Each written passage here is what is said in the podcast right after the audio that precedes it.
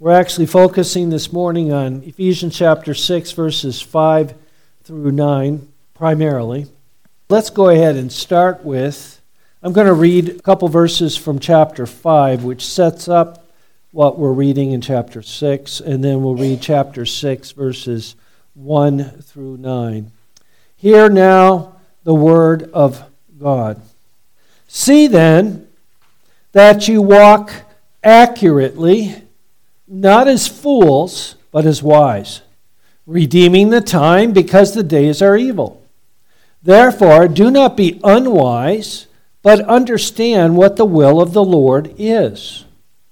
And do not be under the controlling influence of wine, in which is dissipation, but be under the controlling influence of the Spirit, speaking to one another in psalms and hymns and spiritual songs singing and making melody in your heart to the Lord, giving thanks always for all things to God the Father in the name of our Lord Jesus Christ, submitting to one another in the fear of God. And then in chapter 6, verse 1 Children, obey your parents in the Lord, for this is right. Honor your father and mother, which is the first commandment with promise that it may be well with you, and you may live long on the earth. And fathers, and you fathers, do not provoke your children to wrath, but bring them up in the training and admonition of the Lord. Bondservants, be obedient to those who are your masters, according to the flesh, with fear and trembling, in sincerity of heart as to Christ, not with eye service, as men pleasers, but as bondservants of Christ, doing the will of God from the heart, with good will, doing service, as to the Lord and not to men, knowing that whatever good anyone does, he will receive the same from the Lord, whether he is slave or free. And you, masters, do the same thing to them giving up threatening, knowing that your master also is in heaven, and there is no partiality with him. The grass withers, the flower falls, but God's word abides forever. Amen? Amen. Let's pray. Father in heaven, we do come before you and we thank you, Lord, for your word. As we sang, we pray that you would give us that kind of heart an obedient heart, a heart that desires to learn and to grow and to know you better and to serve you and to please you, as it says uh, negatively, not men pleasers.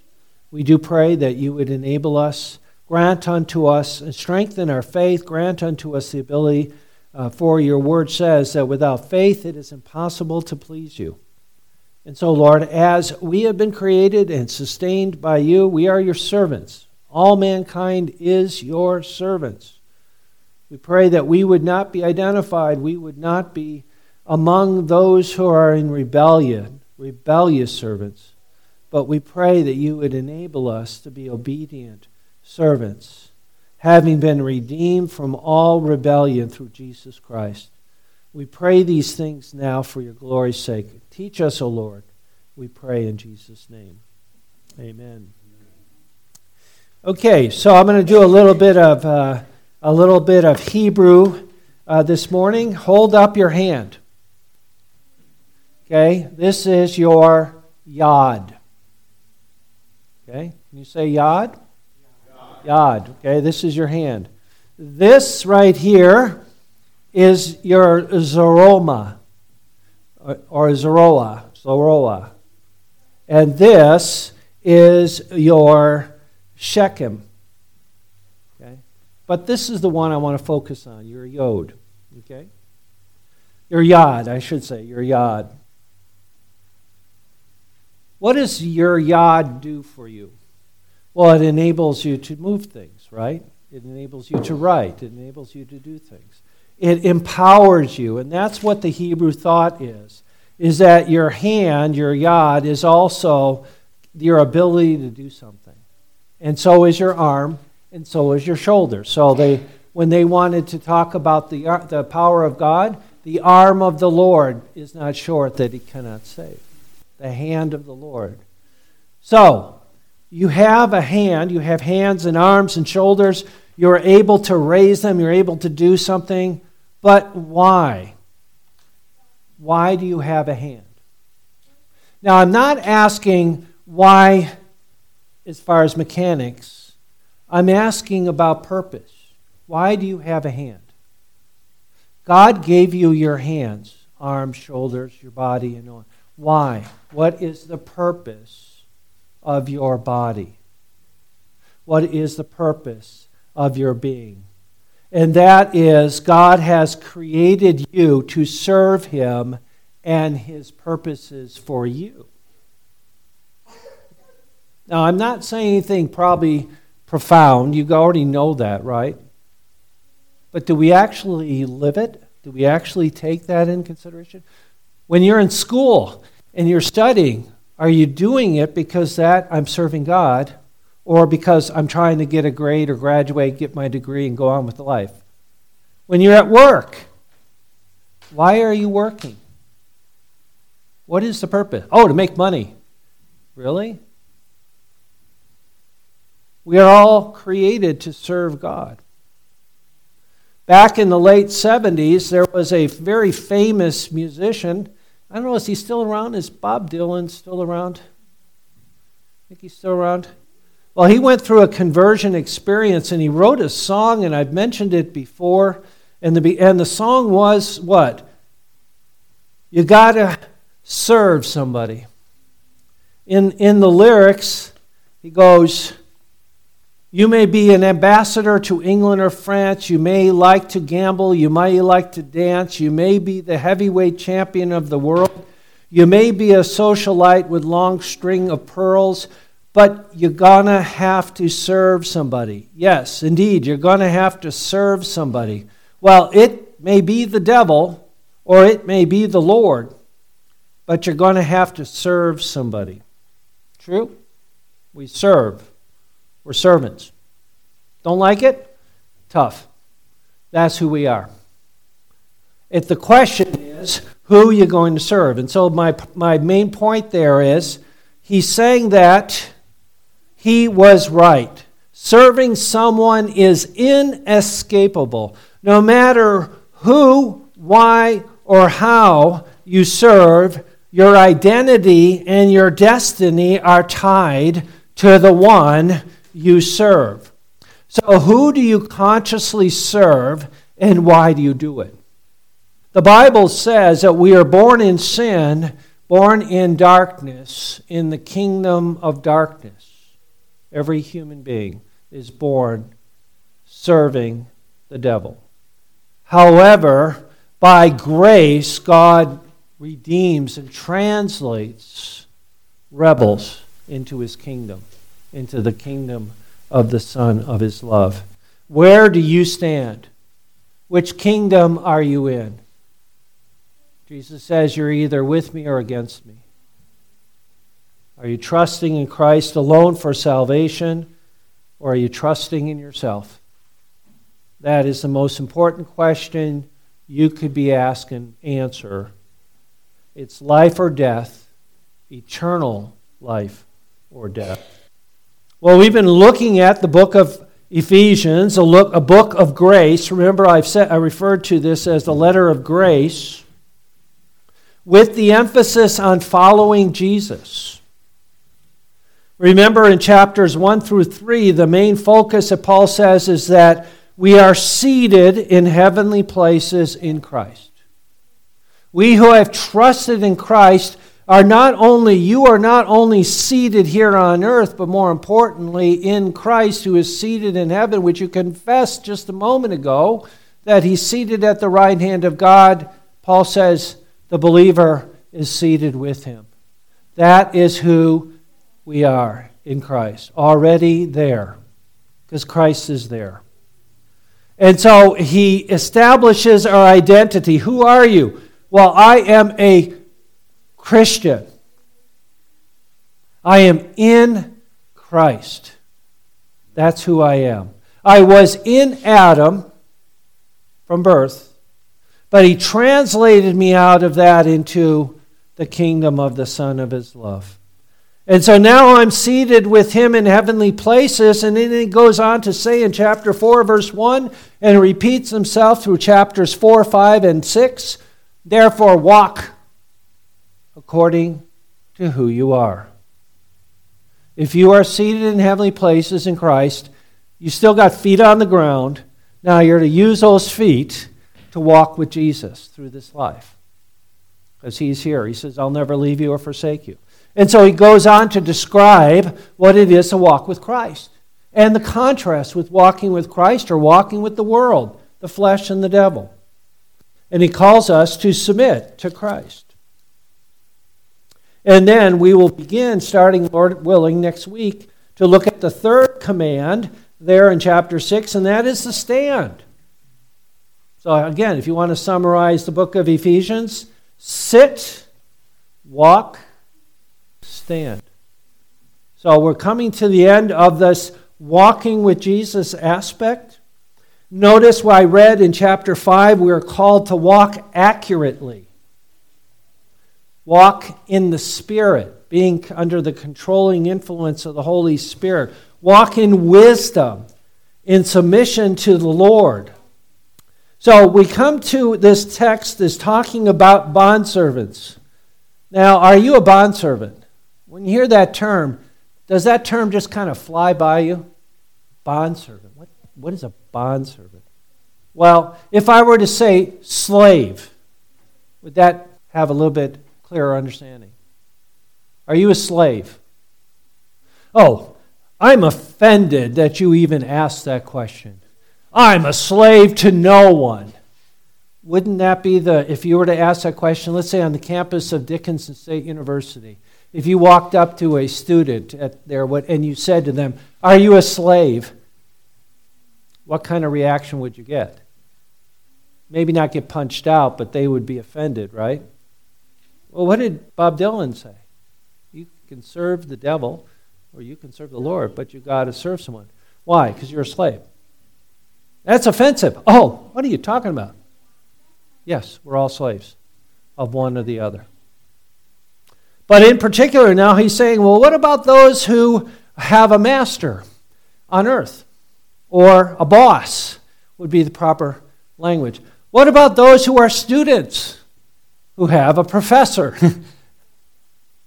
what about uh, children, we already addressed that, right? Obey your parents, they're your master. As a matter of fact, the term, the, the title Mr., do you know where that comes from? Mr. comes from master. Miss, uh, miss comes from mistress, a female master. We work, we serve our Lord, and one of the ways we serve our Lord is in positions of service to others. We're called to serve one another.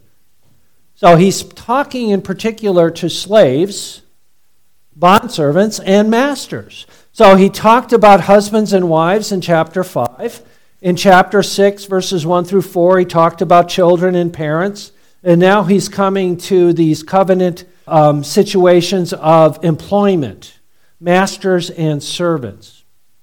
Now, one of the things that doesn't come through real well in the English translation is the word master there. It is the word Lord, Kyrios. It's used five times, both of human masters and also of the Lord, Jesus Christ. In other words, the point that is made here is we all have a master God. Okay, summary. We all have a master, God. He's the king, we're the servants. He's the master, we're the slaves. And we are all servants. And we are called to reflect our Lord and Master. Psalm 24 starts off The earth is the Lord's in all its fullness. He is the sovereign creator and owner of all things. He owns every beat of your heart, He owns every cell in your body. and he maintains them. Paul writes in Colossians that in Jesus Christ all things are held together. The universe is held together personally by Jesus Christ. Isn't that an amazing thought? All things are His, all things were created by Him and for Him. All things have been committed into the hands, into the yod of our Lord Jesus Christ. He reigns from heaven over earth now. Not someday, but now. Jesus reigns. He's the king. He's seated at the right hand of God, exercising that authority. And so, what is the point here? We live in a world that is in rebellion against his rule. True or false? Is the world at war with God? Should we be surprised at wars breaking out, murders? The answer is no. The world is at war. The devil is at war. His name means adversary, Satan, adversary. He's the usurper. And so, whether we like it or not, we are in the middle of a pitched battle that started in the garden and will end when Christ returns. There's no demilitarized zone, there's no place to hide. You're either for him or against him. And so the question, and this is the important question, is who do you serve? To what do you yield your members, your hand, your heart, your time, your talent? Dylan had it right. You can serve the devil, or you can serve the Lord or I wrote it down here you can serve yourself, Satan, or the Savior. Which Lord do you serve? So that's the first point. Remember who you are working for. Secondly, second point, remember why you are here in the first place. Is that important to have purpose, to know your purpose? Does it help? And the answer is yes. You were created for the glory of God, to honor, glorify, and reveal God. That's you created in the image of God. Right? That's your purpose. If you didn't know why you were here, that's why you're here, glorify God. That other people will see Jesus. Right? That's why you're here. You're created to glorify Him. And you're created to reveal Him, reflect Him, what was Jesus? When Jesus came to earth, what did he come to do? He humbled himself and became obedient, became a servant, became a bondslave. We just read that in Philippians, didn't we? He humbled himself and became obedient to the point of death, even death of the cross. What are we called to do? To humble ourselves, to repent of our rebellion against Christ and to trust his redemption through his life, death, and his resurrection. That's our calling, isn't it? That's why we're here. To turn from the rebellion that we were born into to Christ and to trust in him alone. What does Paul say in Romans chapter 10, the summary of the gospel? confess with your mouth that Jesus is Lord and believe in your heart that God has raised him from the dead, you shall be saved. Do you do so? Do you confess Jesus as your boss, as your Kyrios, Lord, Master? Is he the master of your life? Is he the Lord? And therefore, you're called to reflect the household relations with Christ. If I am saved by Christ, I am a son and daughter of God. God is my father, and I am called to honor my household, the household of God. I'm here to serve. And so it is in our text. Bondservants, be obedient to those who are your Kyrios, your masters, according to the flesh, with fear and trembling, in sincerity of heart as to Christ. As you work for your boss, or if you're a boss, or you work for your boss, you're ultimately working not for him or her, but for Christ. That's what it's all about. Husbands and wives in submission to Christ, children and parents in submission to Christ, employees and employers, or servants and masters in submission to Christ. Why? Because you are a bondservant of our Lord Jesus Christ and are free to serve him from the heart. Interesting thought. I'm a bondservant. I'm a slave who is free. I'm free in Christ. I no longer serve the devil, the flesh, the world. I'm free to serve, to fulfill what God has created me to do. That's why the law of God is referred to as the law of liberty. I'm free when I'm following God's word, when I'm doing what He has commanded. I am free. I'm bound to Jesus as His servant, and I'm free from the enemy. That's the context of our text. And so the third point remember what is required of stewards or managers. Now, the focus uh, there would be the latter part with masters, but in a sense, we're all stewards. We're all managers. Managers of our lives, of our, of our bodies, of our, of our minds, and so on. And so let's just stop and think about that for a minute. Last, uh, two weeks ago, uh, we preached on this uh, command children, obey your parents in the Lord. And one of the comments afterwards from one of the parents was, Well, what about the parents? You talk to the kids, but what about the parents? So I said, uh, We'll get to it. So here we are. Let's back up a little bit. As managers, fathers, look at verse 4. And you, fathers, do not provoke your children to wrath, but bring them up in the training and admonition of the Lord.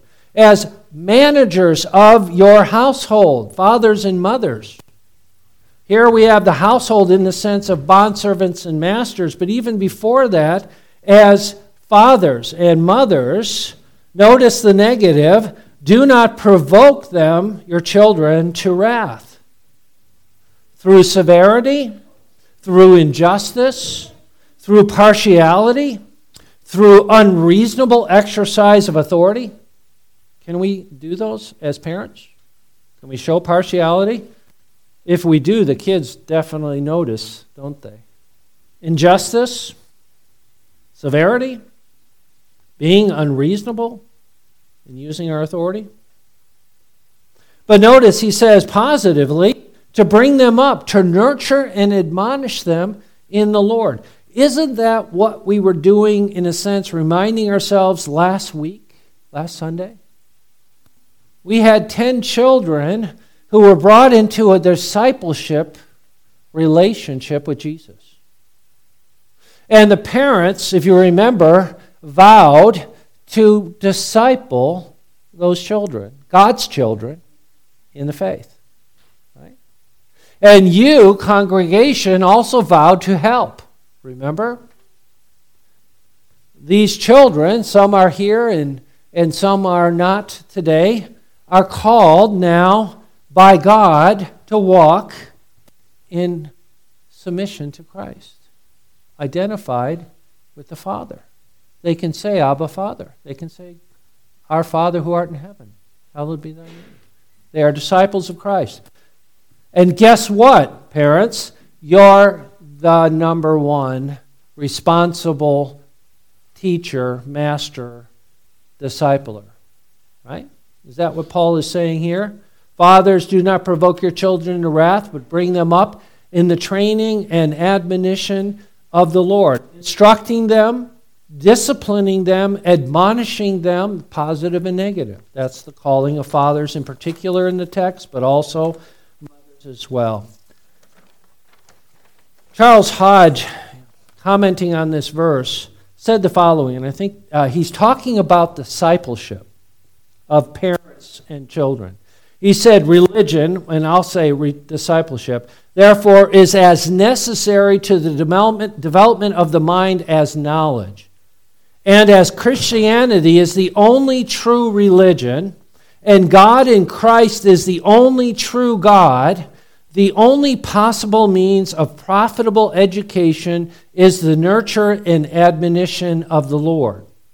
That is, the whole process of instruction and discipline must be the one He describes, which He administers, so that His authority should be brought into constant and immediate contact with the mind, the heart, and the conscience of the child. It will not do for the parent to present himself as the ultimate, the source of knowledge and possessor of authority to determine truth and duty. This would be to give his child a mere human development. Nor will it do for him to urge and communicate everything on the abstract ground of reason for that would be to merge his child in nature. It is only by making God, God in Christ, the teacher and ruler on whose authority everything is to be believed, and in obedience to whose will everything is to be done, that the aims of education can possibly be attained. And I have a little illustration of that. Years ago, I had a son who got frustrated with his mother, a teenage boy, and his comment was, Why does everything have to relate to the Bible? And I don't know if you said it or I said it. Because everything relates to the Bible, right? Everything relates to the Bible.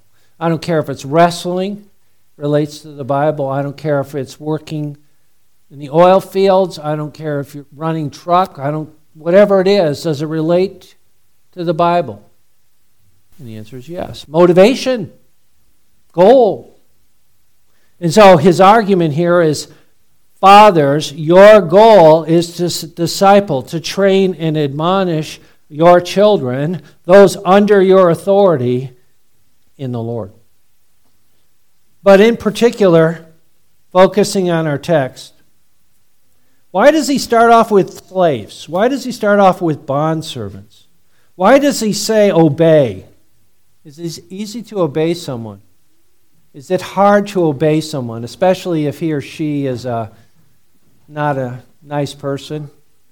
Do we rebel against authority? Is that natural? And the answer is yes. From birth. Be obedient, listen and obey, respond to, accept Children with parents, servants, let's just use the word employees or students or whatever. Those who are according to the flesh. In other words, Paul is saying here a slave, a servant, has two masters one on earth, one in heaven. He has his one over him in authority, her over her in authority, and Christ. So, how do we do that? How do we honor Christ? How do we serve Christ when we're at work, when we're at school, when, when we're out and about? Notice what he says Be obedient to those who are your masters, according to the flesh. How?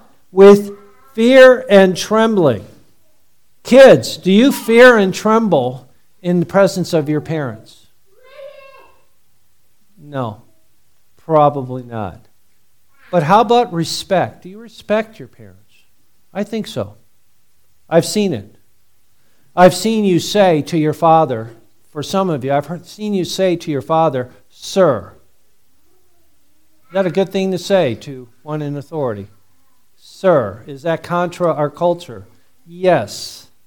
With respect. Conscious care, respecting someone else, is to care, consciously care for them. Secondly, to serve. So, so your boss, respecting your boss, respecting your teacher, respecting those in authority. How about simplicity of heart or singleness of heart, sincere obedience, undivided service? That's a pretty challenging call, isn't it? Employee.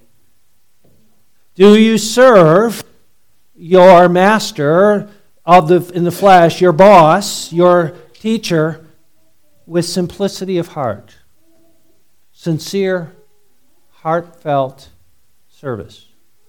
That easy to do? No way. Especially when he asks you or she asks you to do something you don't want to do, right? What is the old statement? I'm sitting down on the outside, but I'm standing up on the inside. Sincerity of heart, undivided service. As to Christ, there's the solution. How do you do it?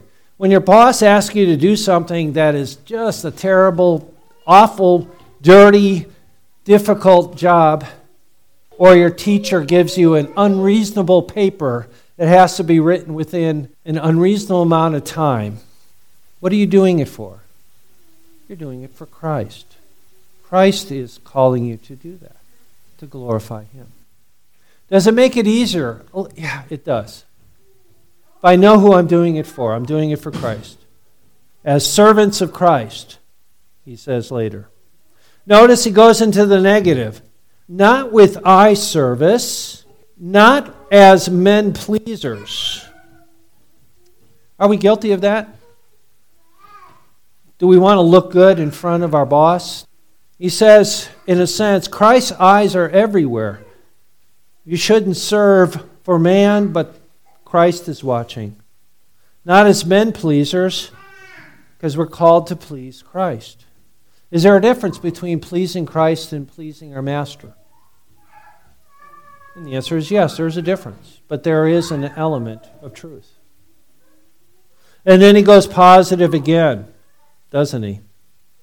As servants of Christ, doing the will of God from the heart, the whole inner man, with good will doing service as to the Lord. Can you do that on your own? Can you serve your boss from the heart? The answer is no. I need help, right? Shortest prayer in the Bible help, Lord. When you're called to serve, when, you, when your heart's not in it, Lord, grant me the grace. Unite my heart to fear your name. Grant me the grace to do this unto you, whatever the task is, as servants of Christ. And notice he actually gives us an encouragement, doesn't he? Knowing this, that whatever good anyone does, he will receive the same from the Lord, from his master, whether he is a slave or free. So Paul is exhorting servants to be servants of Christ. He's calling us to serve Christ. And then he goes on to say, and you, masters, do the same thing. Just because you're the boss doesn't mean that you don't have to serve the Lord Jesus Christ. You're called to do the same thing with Christian consideration, he says. But masters, do the same thing to them, giving up threatening, knowing that your own master also is in heaven, and there is no partiality with him. So, masters, like parents, live in service to Christ. That which your, God has called your children, your employees, your co workers, whatever, to do. Remember Joseph. What happened to Joseph? He was sold into slavery. What did he do with it? Did he sit around moaning and complaining about being his brothers sold him off into slavery? No, he worked. He served Potiphar. And guess what happened? Potiphar's wife tried to set him up. Did set him up. He ended up in prison. What did Joseph do? Did he moan and complain? This is so life is so unfair. Now I'm in prison. What did he do while he was in prison? He served the warden. He served the Lord. And while he was there, there were two men that were thrown into prison and they had dreams and he interpreted the dreams for them. And the one, and they both had happened. One was killed and one lived and forgot all about Joseph. Did Joseph complain? Oh man, he forgot me. I mean, a year later, Pharaoh has a dream. He remembers, oops, I forgot about that guy. Yeah, yeah, I made a promise. Next thing you know, Joseph, what is he doing? He's a servant of Pharaoh, direct servant of Pharaoh. Remember Joseph. Remember Daniel, another one. He was, his life was threatened. He was called to serve. He was challenged to compromise, wasn't he? You can't pray to God for 30 days. And what did he do? He went into his room, he opened the windows toward Jerusalem, he got down on his knees, and he prayed just like he did three times a day. And they threw him into the lion's den. He served the Lord. More importantly, remember the Lord Jesus Christ. We said earlier in our confession, he descended into hell. And the Catechism says, well, the focus there is not hell, the place of torment, but all the time that he lived on earth, it was hell for the holy Jesus. Can you imagine being holy, growing up with your brothers and sisters who are sinners and there are rebels, and mother and dad, which are rebels? and things that are happening around in your neighbors, and everybody is at war with God, hating God, living in sin, and you have to put up with that. He suffered all the time of his life, and especially at the end of his life. He bore in his body and soul the weight, the wrath of God. Remember, have that mind be in you, which was also in Christ Jesus, Paul says to the Philippians. In summary, it is required in stewards that one be found faithful. Isn't that what you want to hear at the last day? Well done, good and faithful servant. Enter into the joy of your Lord. Isn't that what it's all about? Isn't that why you're created? Why you're redeemed? Was to serve the Lord Jesus Christ? So, again, once again, consider your hand. Use it to the glory of God and use it to enjoy Him forever. Amen? Amen.